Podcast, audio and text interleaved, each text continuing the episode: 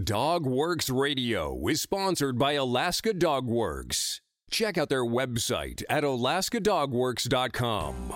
Start your day tomorrow with the Daily Dog with Michelle Forto, the morning podcast on Dog Works Radio.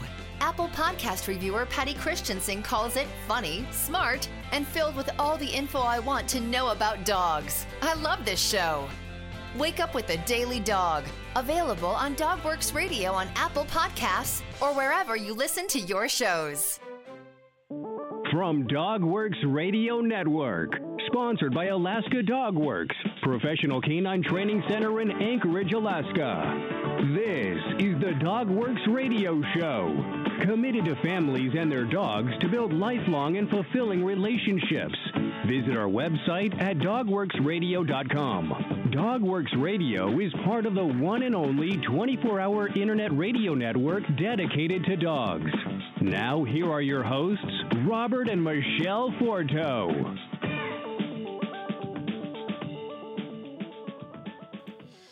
Hello and welcome, everybody. It's the Daily Dog with Michelle Forto. We are sponsored by Alaska Dog Works. And on today's show, we're going to be talking about treachery on the trail. Lately, we have gotten lots of questions and concerns about dogs misbehaving out on the trails. There is a leash law for most trails in and around the Anchorage Bowl area, as well as the Mat-Su Valley and the Kenai Peninsula. I know there are basic leash laws on trails in most areas of the country. If you are walking your dog or dogs on a trail, whether you frequent that trail often or not, it's new to your dog and the other dogs and people on the trail. Sure, you may have a well behaved dog, but strangers don't know that, and neither do their dogs. It is much safer for all involved for you to place your dog on a leash while walking on any trail. If the trail has a designated area for off leash play or running, use that area. If the trail allows for off leash use, I highly recommend that you still pack your dog's leash to quickly control him to prevent bad situations. Remember to be a responsible pet owner, leash your dog, pick up after your dog, and practice all of the American Kennel Club Canine Good Citizen guidelines.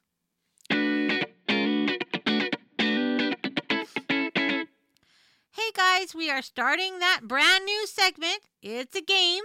It's called Breed of the Day. How it's going to work is I'm going to give you some clues about an AKC breed, and we hope you will play along and leave your answer on our social media pages.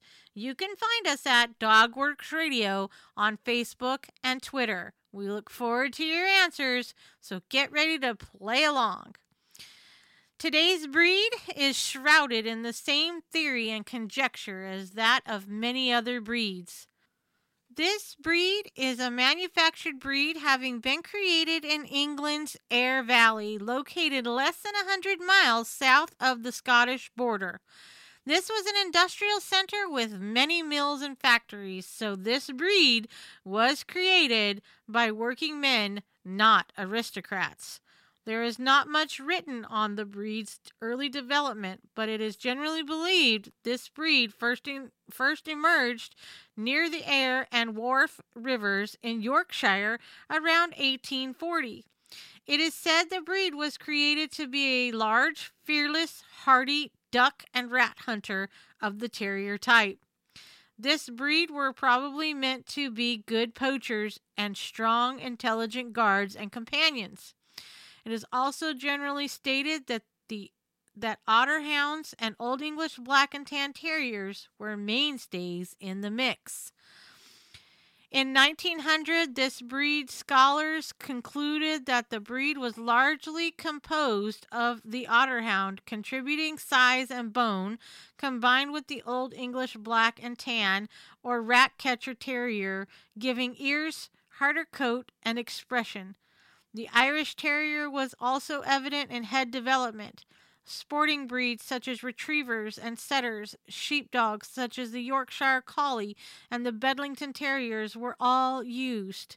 In fact, any breed enhancing the sporting value of Bingley or Waterside Terriers, as this breed were then called, may have been used.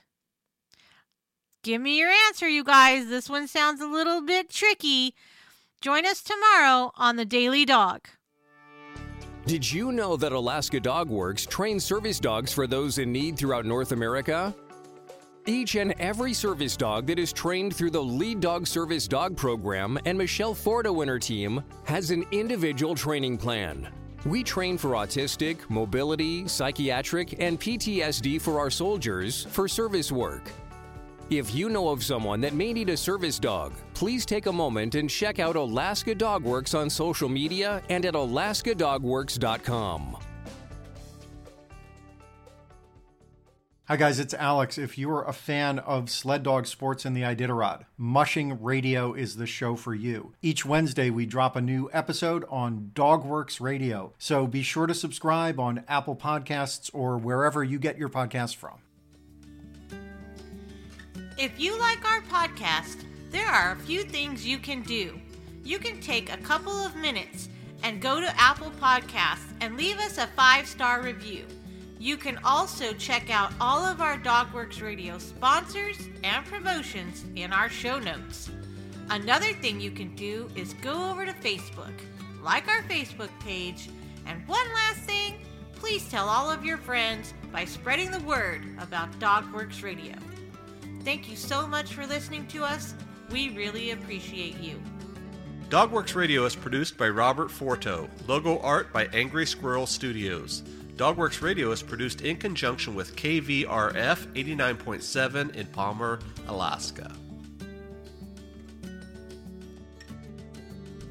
For dog training advice, you can contact Alaska Dogworks at 907 841 1686 or visit their website at alaskadogworks.com.